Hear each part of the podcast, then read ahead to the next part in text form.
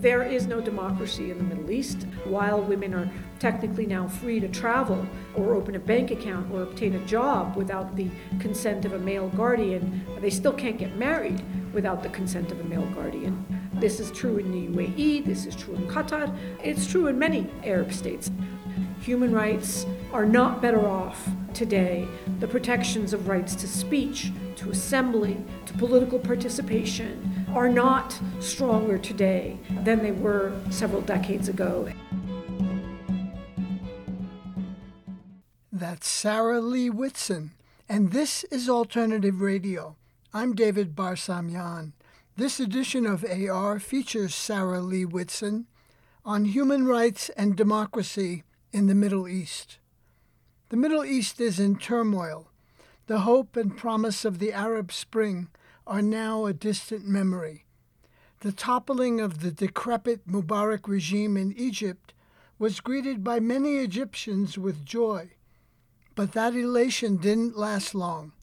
Egypt is now run by General Sisi, who has changed his uniform for an Armani suit. If you criticize him and the regime in Cairo, you can easily land up in jail, or worse. There's something like 60,000 political prisoners in Egypt. In hmm. terms of freedom of the press, Egypt ranks 168th out of 180 countries. That doesn't seem to bother Washington too much. Cairo is a major recipient of U.S. aid and is a lucrative market for Lockheed Martin, Raytheon, and Northrop Grumman weapon sales. Meanwhile, off the radar screen is the ongoing Saudi United Arab Emirate bloodbath in Yemen. Joining us today to talk about democracy and human rights in the Middle East is Sarah Leah Whitson. She's the executive director of Dawn, Democracy for the Arab World Now. Previously, she was executive director of Human Rights Watch's Middle East and North Africa division from 2004 to 2020. She has led dozens of investigative missions throughout the Middle East. She has published widely on human rights and foreign policy in the Middle East in international and regional media, including the New York Times, Foreign Affairs, and the Washington Post. I talked with her at the Middle East Studies Association annual conference in Denver in early December. Welcome to the program. Thanks for having me. Really an honor. Well, how would you assess the overall state of democracy and human rights in the Arab Middle East? I mean, the region encompasses 22 countries. At a glance, it seems autocracy is the rule rather than democracy. Absolutely, autocracy is the rule everywhere in the Middle East. The only surviving democracy in Tunisia experienced a coup um, last year, and there really is no true democracy anywhere in the Middle East and North Africa at this time. I think the most important thing to know about this is that this is by design, not by accident. Explain that. Well, 2011 marked a transformational period for the Middle East when we had six, by some counts, eight countries uh, erupting in demands for democracy and democratic rule. Tunisia was really the only one to come out of that as a real democracy. Of course, it hasn't lasted.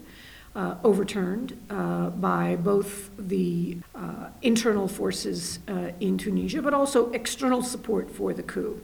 But everywhere else, uh, the efforts at establishing democratic states have either been decapitated at inception, like in Bahrain, or quashed after a brief period of democracy, such as in Egypt, where the revolution that led to the first and only democratic elections in the country um, lasted for nine months um, before the deep state in Egypt, uh, the military and the judiciary in particular, uh, colluded with Saudi Arabia and the UAE to lead a counter revolution.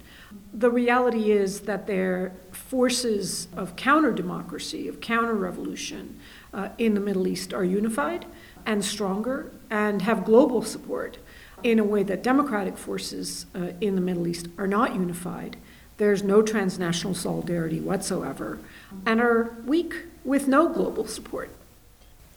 In an article you wrote for Foreign Policy magazine, uh, you wrote Human rights organizations have faced decades of dead ends, but one strategy in particular has been a consistent failure, demanding that the U.S. government prioritize human rights. That's because the demand itself is based on a false assumption. What is that false assumption?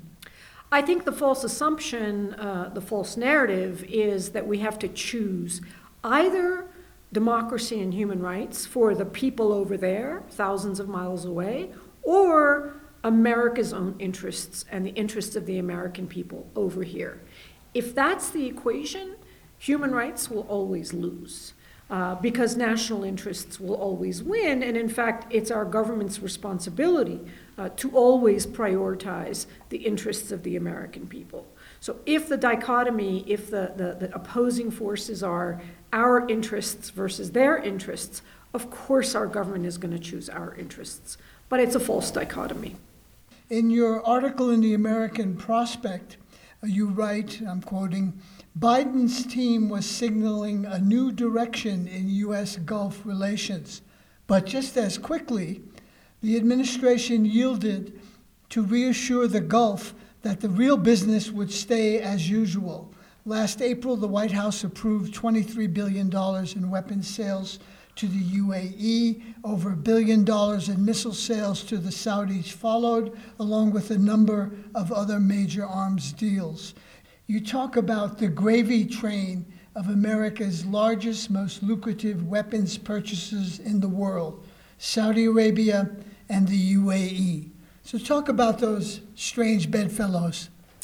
Um, I think what we're seeing uh, is the impact of uh, interests, of interference in decision makers in the US government who, even if they want to do the right thing, even if they recognize that Saudi Arabia uh, is a bad partner to the United States, that the UAE is a bad partner to the United States because they have not supported us on oil prices, because they continue their war of aggression in Yemen, uh, causing a massive regional crisis, because they continue to try to interfere in our elections by announcing oil cuts right ahead of the midterms, to give just the latest example, uh, by uh, hiring uh, agents uh, to uh, sway candidates, as they were doing with the, uh, Trump when he was a candidate, by spying on people in the United States, by harassing and threatening people in the United States.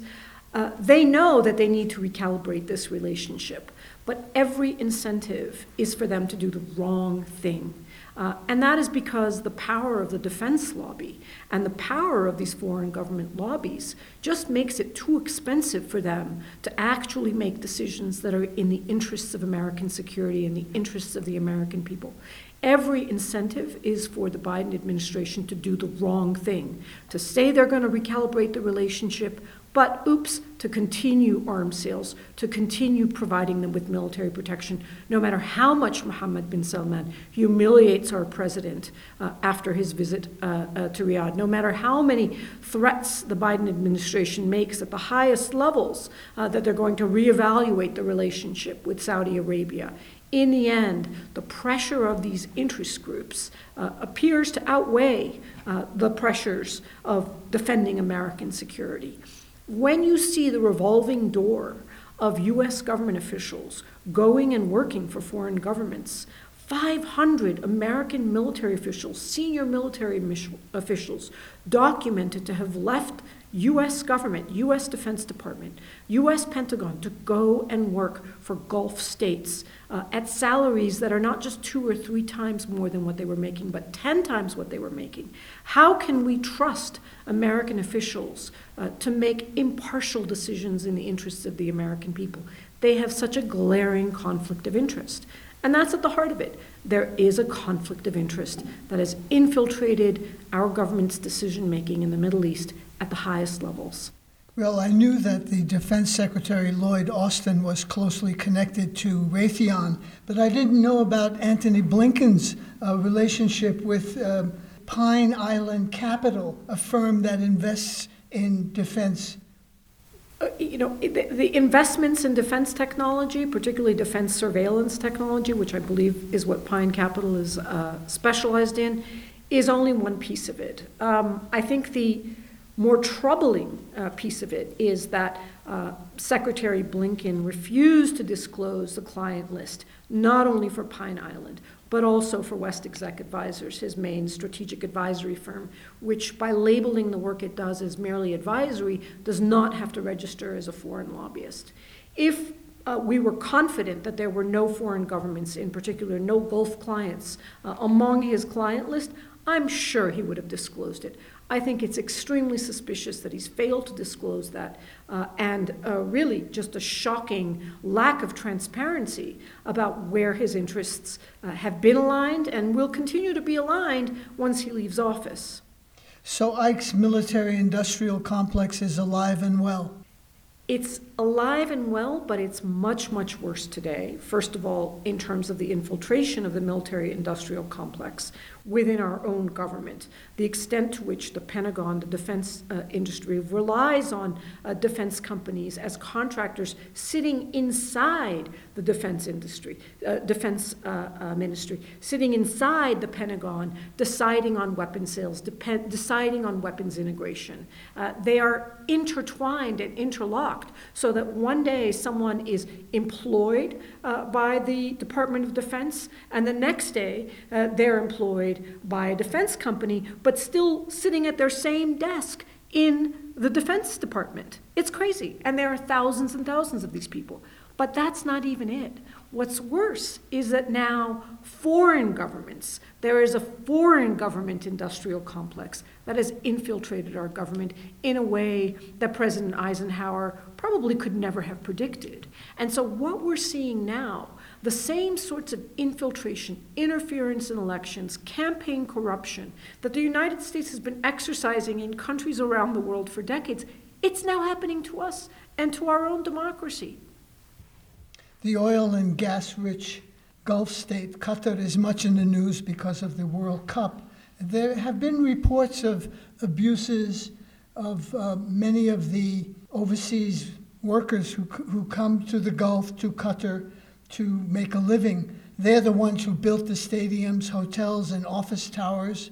Human rights organizations have put the death toll among laborers in the thousands. It's a staggering figure. And correct me if I'm mistaken, but I also think there's a major U.S. military base in Qatar.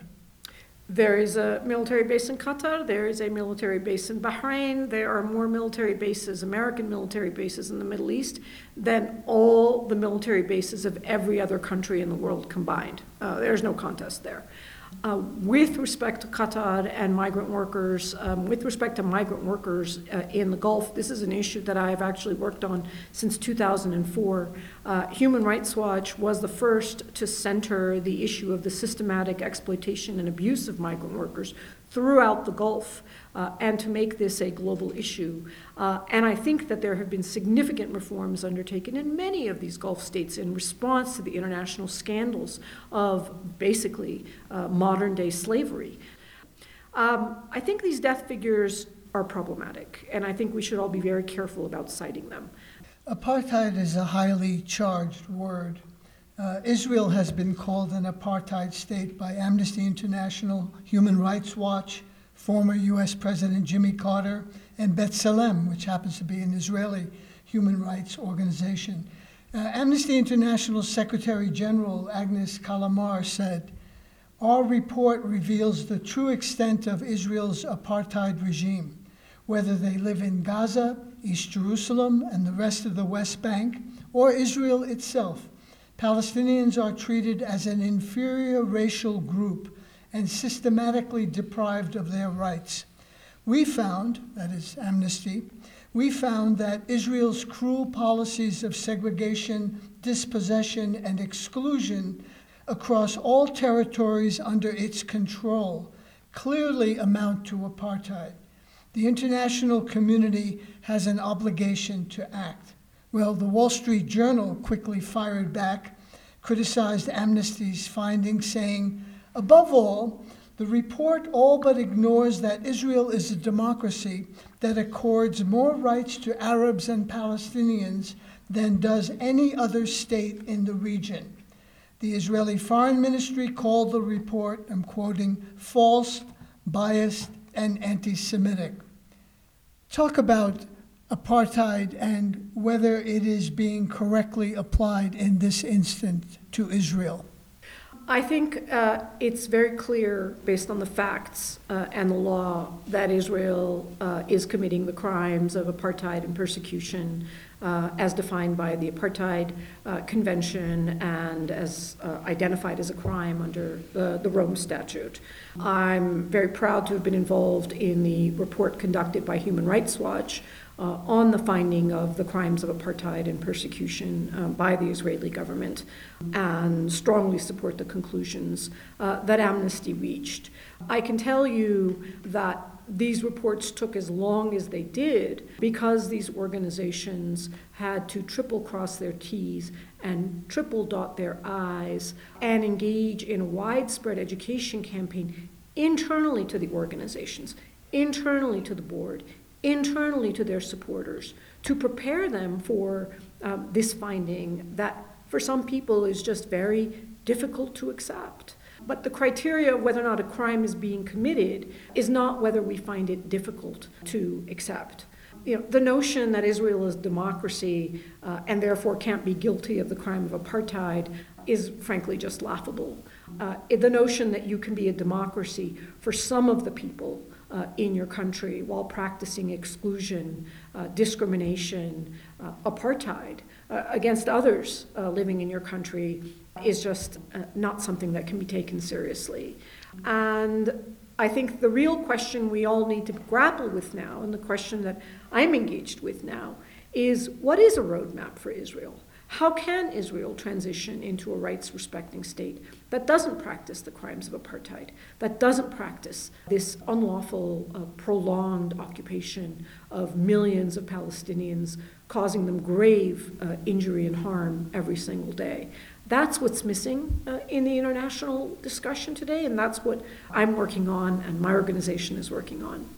Do you think Israel is being singled out for criticism? I mean, there are terrible things going on in India, China, Myanmar, and other countries. I mean, what a silly argument. Every country is singled out for its abuses. When we singled out South Africa for the crimes of apartheid, it was singled out. When we singled out Sudan uh, for its crimes in Darfur, it was singled out. Uh, when we singled out Saudi Arabia for the murder of Jamal Khashoggi uh, and its war in Yemen, it was singled out. When we singled out the United States uh, for its war in Iraq, it was singled out. When we singled out China for its crimes in Xinjiang, it singled out. Every country, every government, every state is singled out for its crimes and its abuses because that is where responsibility lies. Uh, I think that as Americans, we have a special obligation to, to take special notice, special responsibility for the crimes of Israel, however, because it is a government that is supported by the United States. Iran is not supported by the United States. China is not armed by the United States. The crimes of Israel are aided and abetted by the United States, so we have an extra moral responsibility to deal with it, to deal with the crimes of apartheid because we are contributing to them. And so it's on us as Americans to address them first and foremost before we wring our hands about Xinjiang. Let's deal with the crimes that the United States is contributing to. When the unexpected happens, trigger points. In December 2010, Mohamed Bouazizi, a Tunisian street vendor in the town of Sidi Bouzid, was harassed and humiliated by officials. In response, he set himself on fire and died. That sparked a nationwide revolt, toppling the Ben Ali dictatorship, and subsequently was a catalyst for the Arab Spring. Now, in September 2022, thousands of miles away from Tunisia in Iran, not an Arab country, incidentally, but for comparison purposes, gives the example of Jina Mahsa Amini, a 22 year old Kurdish Iranian woman who was detained by the morality police and died in custody. Her death has ignited across Iran widespread demonstrations and an uprising. So you never know what's going to happen when, and the trigger points that launch movements. That's exactly right. And I, I actually learned, I think it was just last week, that before Bouazizi triggered the uh, revolution uh, in Tunisia, there were five or ten other people who had set themselves on fire for the same reasons as he did in Tunisia. And none of them sparked what he sparked. So it really is something that you can't quite measure. Mahsa Amini is not the first woman who's been persecuted, harassed, detained, attacked uh, by the morality police in Iran. But somehow her death was really just the straw that broke the camel's back. Most important thing uh, about these uprisings is that we can't predict them.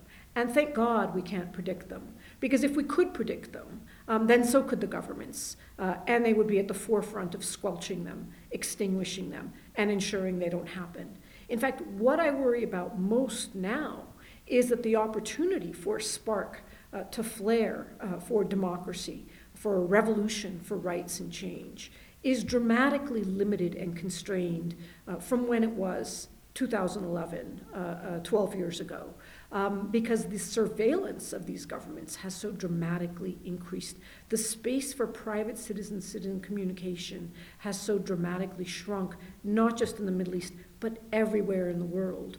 Governments now see what happened. Uh, in 2011 across the Middle East, uh, and they want to make sure it doesn't happen again. The powers of surveillance uh, are exponentially greater than they were before. That is the greatest challenge now of democracy activists around the world. And I pray for the people of Iran and I pray for the people of China who are showing remarkable bravery, knowing the consequences that await them uh, for resisting their autocratic regimes. Journalists, a couple of ones. Jamal Khashoggi, founder of Dawn and Washington Post reporter, was murdered in 2018 and Shireen Abu Akleh, a Palestinian American Al Jazeera reporter murdered in 2022. Uh, talk about those two cases and why they're significant. Well, um, I think uh, what's particularly significant about them is that they were blatant targeting and apparent assassinations of journalists who were deeply critical of oppressive regimes. What was also significant is that both uh, had deep ties to the United States. And so, in a sense, this showed the extent to which an association with the United States, being an American citizen, being a resident of the United States, publishing in uh, perhaps uh, one of, if not the most important newspaper of the United States, is not a shield, is not protection from being targeted and murdered by an abusive government, nor is it any assurance that the US government has your back uh, if you are targeted uh, as an American citizen, if you are targeted as an American resident. We heard, we all heard uh, President Biden's promise that he would hold Saudi Arabia accountable, that he would make them the pariah that they are, uh, that he knew that Mohammed bin Salman was responsible for the murder. And yet, what do we see in practice? What do we see in action? We see the Biden administration intervening in a lawsuit to hold Mohammed bin Salman accountable, at least civilly, in a private civil lawsuit, uh, to grant Mohammed bin Salman immunity. The Biden administration didn't have to weigh in in that matter. It could have chosen to remain silent, but it chose to weigh in. And we saw the US government sitting after Shireen's murder and doing nothing and deferring to a whitewash Israeli investigation, of course, first lying that it wasn't even them, that it was Palestinian bullets, ultimately admitting, as usual, that yes, well, it was uh, Israeli bullets, but oops, it was an accident, taking that at face value. It was only because of tremendous pressure from organizations like ours, as well as some really strong support in Congress that finally uh, the Biden administration announced that there would be an FBI investigation. Uh, and I pray they don't try to bury it. Certainly, they've tried to distance themselves from it, saying that the FBI investigation was an independent decision that they had nothing to do with. But uh, it was certainly not something that the Biden administration stepped up to doing voluntarily. You're listening to Sarah Leah Whitson, Human Rights and Democracy in the Middle East. This is Independent Alternative Radio. You can get copies of this program by calling us 1 800 444 1977. Again, that's 1 800 444 1977. Or go online, our website, alternativeradio.org. That's alternativeradio.org. Nader Hashemi, director of the Center for Middle East Studies at the University of Denver, points out what he calls, quote, U.S. double standards in the region, embracing authoritarianism in Egypt, Saudi Arabia, UAE, Jordan, while decrying authoritarianism in Iran, unquote. Maybe we should call it quadruple standards, double the double standards. So, what do you make of, of that, what can only be called hypocrisy? Right. Uh, I mean, I think that people tend to shrug when you talk about hypocrisy. You know, well, this is realpolitik, and uh, you know, hypocrisy is bad, but it's not really harmful. It doesn't really hurt us. I think the war in Ukraine is showing us the costs of this hypocrisy, such that the U.S. is unable to pursue its interests, which today, now in Ukraine, are the international rules based order, international uh, law, prosecution for war crimes, accountability for, for Russian abuses. Uh, the mechanisms of the International Criminal Court, the mechanisms of the UN. The United States has spent the, the, the past decade and currently undermining these institutions, undermining these laws, such that they are very weak tools now uh, to, uh, to create support for the war against Russia, to create accountability uh, for Putin's war crimes. So these hypocrisy and double standards are now undermining our own interests, not only in the Middle East, not only in the instability, chaos uh, that risks the area's volatility, um, which of course is very dangerous to American interests, but even as far away as Europe, where we are stymied in pursuing our interests of holding Russia accountable, of ending its war, because we have so badly damaged institutions of accountability in order to shield Israel, in order to shield Saudi Arabia, in order to shield Egypt. Talk about uh, Arab women and democracy, uh, particularly issues like divorce, child custody, inheritance, property rights, and having any really significant political power in any of the 22 countries?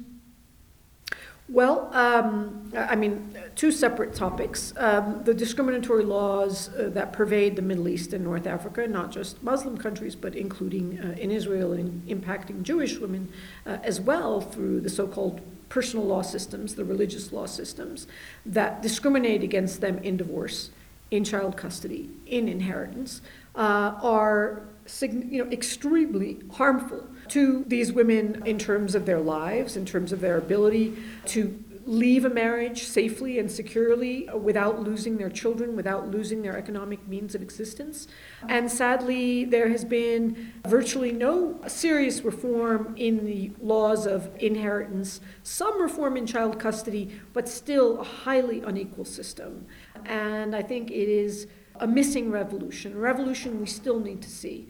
Uh, I'm very glad that Saudi Arabia has lifted many aspects of its guardianship system that basically meant that women never reached the powers of adulthood, but many of those still remain. So while women are technically now free to travel or open a bank account or obtain a job without the consent of a male guardian, they still can't get married without the consent of a male guardian ever. This is true in the UAE, this is true in Qatar, uh, it's true in many Arab states, and these really, really need to change.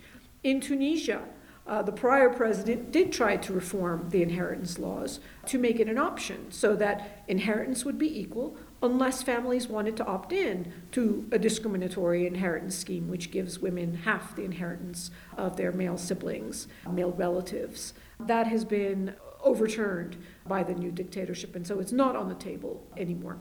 In terms of political participation, there is no democracy in the Middle East. Uh, there's certainly Jewish democracy where I think women are uh, ably represented uh, in uh, the Knesset. Uh, but for the, the rest of the region, you know, are women more excluded from puppet legislatures than men? Yes. but the legislatures are puppet legislatures. There is no legislature in Saudi Arabia. There is no legislature in UAE. So uh, I don't know that that is the most significant issue. And I'm wary of cosmetic fixes um, that will, say, create a quota uh, to have as many women as men in a puppet legislature. The problem is it's a puppet. December 10th is Human Rights Day. Eleanor Roosevelt and other women were influential in crafting the Universal Declaration of Human Rights, which was adopted by the UN in 1948. You know, it is an incredible aspirational document, and I think the principles, the, the laws enshrined around the Declaration of Human Rights continues to be the most important organizing tool for social justice movements uh, around the world.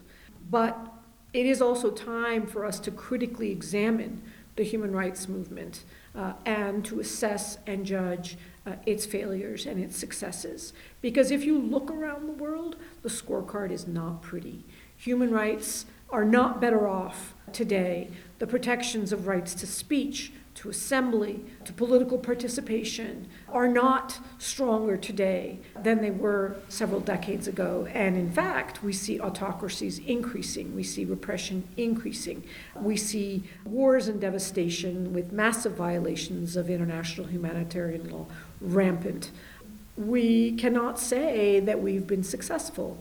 I think that for human rights organizations, uh, particularly ones with the freedom and the power to operate uh, in the West, it is an important time uh, to reassess, um, but also restructure our mission, expand our toolbox, expand our areas of focus to, for example, take on illegal wars and not opt out of that discussion as a political one, uh, the way that Human Rights Watch uh, continues to do and Amnesty International has largely done uh, focusing only on violations of the laws of war, but not on uh, unlawful wars, not on proxy wars, uh, not on the multitudes of ways in which warfare is today conducted, um, like uh, brutal countrywide economic sanctions.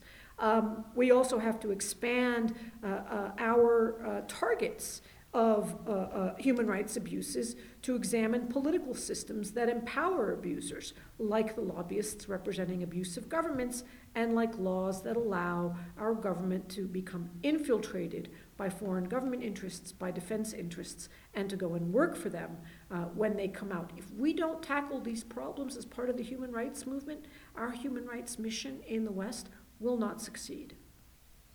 Why has the military in almost every Arab country been so powerful and influential? Is this somehow connected to the colonial past? Where has civil society been? Well, I mean, there's, there's various aspects of that. I won't go into the colonial past. I don't think we need to reach that far to understand that the militaries in uh, uh, many of the abusive states are the recipients of billions of dollars of weaponry, uh, including surveillance weaponry. They are the ones that have the principal ties um, with Western governments. They are the biggest clients for Western governments, and also, I would say, China and Russia as well. So uh, there is an entire global system that ensures that they are the most powerful institutions uh, in their countries. And there is nominal to no civilian control of the militaries uh, in these countries. Just to be clear, there is no control of the military by the civilian government in Egypt. General Sisi's uh, constitutional amendments completely abolished whatever vestiges of civilian control and civilian authority remained over the military, such that the military now has encroached on all of the civilian spaces that previously had power, like in the economic sphere, such that the Egyptian military controls large swaths uh, of, uh, of the Egyptian economy. I think, second, in terms of civil society, again, this is not by accident. There's nothing that is inherently weak or different uh, about a civil society uh, in the Middle East than in others. I mean, certainly there are educational differences, high illiteracy rates, low employment rates that don't allow for the development of a well educated, articulate, well informed uh, civil society. But there are also laws in these countries that ensure that civil society remains in shambles, that does not allow civil society to assemble, to organize, to articulate demands of its government. There is no non governmental association in Saudi Arabia that's not controlled by the government. Uh, Similarly, uh, in Egypt, six Palestinian human rights organizations that operated with some measure of independence have now been labeled as terrorists by Israel and their doors shuttered. Uh, they were doing tremendously important work, uh, not really even just focused on Israel, but focused on developing agriculture in Palestinian territories, uh, focused on uh, documenting abuses of the Palestinian Authority. They have literally been physically shuttered uh, by Israel because these governments, these regimes see civil society as a threat to them. They see the citizenry as a threat to them. They fear the people in their own countries because they have no legitimacy. Uh, they are not representative. And so their first war, their first security threat are the people in their own countries and keeping them powerless, disenfranchised, and controlled. Netanyahu is back in power in Israel. He's head of what Thomas Friedman of the New York Times calls, I'm quoting, the most far, far right coalition in Israel's history. Friedman laments the Israel we knew is gone. Netanyahu is joined by extremists like Itamar Ben Gvir, uh, Bezalel Smotrich, and Avi Maoz. What's in store for the Palestinians under this new regime in Tel Aviv?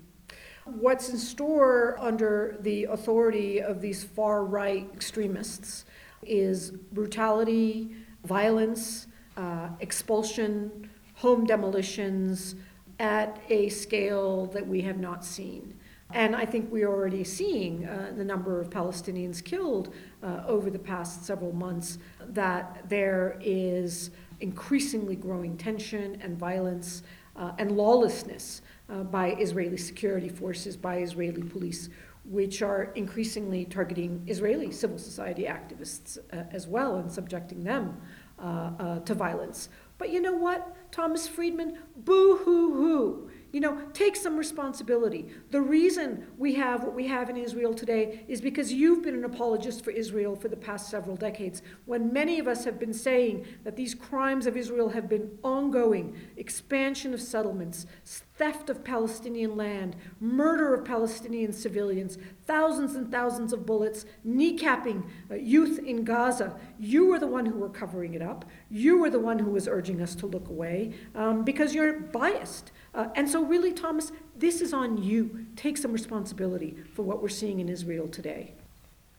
Well, if there is, is ever to be an independent, viable Palestinian state, you know, what would it look like? I mean, right now, it would be a collection of Bantustans sliced and diced by Israeli Jewish colonies and roads. In a word, a non viable state. So, what needs to happen to resolve the issue? What do you recommend? Well, that's exactly what my organization at Dawn is working on. We're working to develop a blueprint for how Israel can transition into a rights respecting state, a normal state among states uh, that does not practice the crimes of apartheid, uh, that is not uh, practicing military dictatorship and occupation over millions of Palestinians. I think that it's very clear, and everyone who pretends otherwise is pretending and has their head in the sand, that the two state solution is dead. Uh, and it's been dead for a while, that the Oslo process is dead, uh, and it's been dead for a while. Uh, and we need to shift our focus from this notion of a negotiated solution between two sides uh, to a focus on one abuse of power, one abusive state that exercises sovereignty over millions and millions of people undemocratically. The responsibility, the onus is on Israel to end its apartheid and to create a real democracy that respects international law, that respects the human rights of all of the people under its jurisdiction. Only at that time can the polity under uh, Israeli sovereignty choose democratically about how they want to organize that territory, whether they want it to be one state or two states or three states or five provinces or eight regions. That's up to the people to collectively decide democratically. But that's what needs to happen first. We need to move away from this notion of something that needs to be negotiated between two sides because that denigrates the individual rights uh, of the people living under occupation, living under apartheid. Uh, it holds them hostage to their unelected, unaccountable, useless leadership in the Palestinian Authority, which has no legitimacy to negotiate on their behalf. Um, so we really need to shift what needs to happen first, and we need to focus on Israel's ending its apartheid rule so that the people in the region can decide democratically what they want. Well, do you see the political class in the United States, the Democrats and the Republicans, pushing Israel to, in that direction? Well, I think that certainly the narrative is shifting. Uh, I think we have seen a, a, an important shift among the opinions of American Jews, uh, among the opinions of Democrats, uh, such that we know uh, that the AIPAC uh, and right wing Jewish Democrats are in a panic in their efforts to shore up their Democratic base, uh, in their efforts to recognize that there are increasing numbers of congressmen and senators who are no longer willing to accept uh, what's happening to Palestinians, in some cases, Palestinian American citizens like Shireen Abu Akleh. Uh, we have an increasing recognition that the two state solution is dead uh, among important think tanks. Uh, the reason we have seen President Biden and Secretary Blinken uh, use the words equal measures of rights and freedom, sometimes it's equal measures of security and prosperity when they want to downgrade uh, the words they're using, because there is a really recognition within even the Biden administration uh, that the time is for equality, um, that the old solutions that have been placeholders, convenient limbo land uh, for Israel for decades, they don't work anymore. I don't think they'll actually act until there's real eruption. But again, Israeli government is the one that's going to lead the greatest change. Their extremism, their violence, their terrorism, that will have the greatest impact in changing American minds. Why do you think it's been so difficult, at least in the United States, to have critical discussions about Israeli policies without falling into the tropes of you're anti Semitic or a Jew hater? Well, I mean, those are tropes that are still bandied about uh, every single day uh, uh, against Jews and non Jews alike, because there is an extreme partiality and bias among uh, uh, American Jews uh, who've built strong alliances with extreme religious communities, Christian religious communities, uh, evangelicals in the United States, that is supplemented by uh, a great deal of money uh, in support of Democratic and Republican candidates that, uh, as we discussed earlier, creates every incentive uh, for our elected officials to do the wrong thing. If they do the right thing, if they speak critically uh, on, uh, uh, of Israel, there is such a steep political cost uh, to doing it that any politician, including Obama, uh, who started out talking much more critically of Israel, to downgrade that as a priority because they have other priorities they want to achieve, like the Iran deal, um, like universal health care. The importance and influence of lobbying groups like AIPAC, the very heavy weight uh, that they use of financial power to intervene and influence uh, uh, local elections, even, uh, uh, is just very hard for individual candidates to resist. Again, I think that's changing because the views of the American public are changing. Um, because nearly a majority uh, now recognize that Israel is an apartheid state, if you look at some polls. Uh, that nearly a majority of American Jews no longer support uh, the policies of Israel. But the leadership of these organizations continue to take a view for you know emotional uh, reasons, for reasons of history, for reasons of culture and upbringing that they will support an Israeli government, right or wrong. That's becoming an increasingly untenable selling point to their own American Jewish community. Do they feel comfortable with this apartheid state claiming to speak on behalf of the Jewish people, claiming to represent the Jewish people? I think that's a fundamental challenge that world Jewry and the state of Israel need to resolve. You know, anti-Semitism is a vile phenomenon, and it's horrific that we see anti-Semites who have said the most shocking things sitting down and having dinner uh, with a former American president as if nothing. Uh, who irresponsibly says, oops, I didn't know who he was. Well, you certainly would have read Kanye West's remarks, and that should have been stop sign enough. And so we need our own uh, uh, uh, government officials uh, to take responsibility and condemn anti Semitism in the strongest terms uh, and not dog whistle to anti Semites when it serves their political purposes. You know, I, I am deeply troubled by violent attacks against Jews. Um, my husband is Jewish, my children are half Jewish. This is of direct personal interest to me. But I will never accept that we have to be silenced in criticizing a, a state that practices gross abuses, war crimes against Palestinians, uh, Muslim Palestinians, Christian Palestinians, because somehow Israel needs to be immune from criticism. In terms of the climate emergency, the Middle East region is going to be hard hit with record and sustained heat waves. Fresh water is in short supply, drought, crop failures. Though COP27 was held in Egypt, one does not see a lot of attention being paid to the dangers we all face, but particularly the Middle East faces. If 50 degrees centigrade does not motivate states to take immediate mitigating measures, what will? By the way, next year's COP, COP28 will be in the UAE. I mean, what can I say? It is a global failure. It's a global failure of states uh, who are interested in short run benefits, in short term interests, over longer term, even more immediate catastrophic threats, uh, such as climate change. It's a disgrace that COP27 resulted nothing more than a promise to throw money uh, at governments who have faced disproportionate harm from Western or wealthy countries' development. That's not the solution. This is not a money solution that we can buy our way out of in terms of throwing uh, uh, compensation for climate disaster. Obviously, we need to reduce uh, and ultimately eliminate uh, fossil fuel consumption. Um, but uh, as we see, uh, Saudi Arabia quashed efforts to uh, announce any new caps, announce any new commitments uh, on reducing exports, on reducing extraction of fossil fuels. And we're seeing United States and Western countries on their knees begging OPEC to pump more oil and to send them more oil. So I can't really hold uh, Middle East states responsible uh, for this alone, for these failures alone. Uh, it is a failure of industrialized nations, of G20 nations, uh, just as much.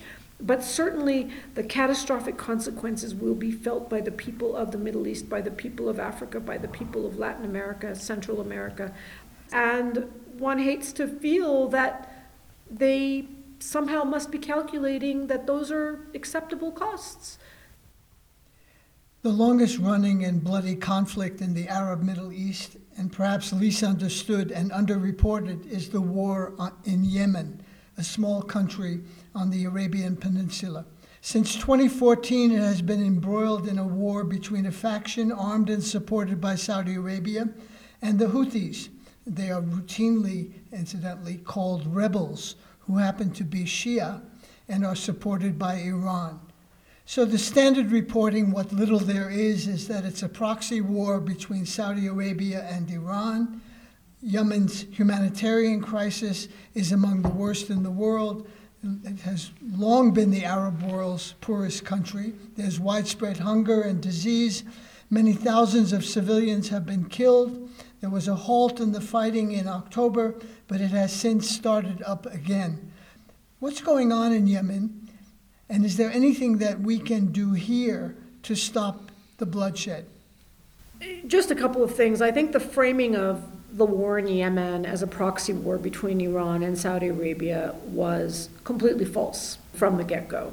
Um, this was a civil conflict. This was a conflict among Yemeni factions, uh, a conflict uh, uh, for power and control of a post revolutionary government that resulted from a, a failure of the national dialogue to address the demands and grievances, whether just or unjust, uh, of uh, the Houthi community.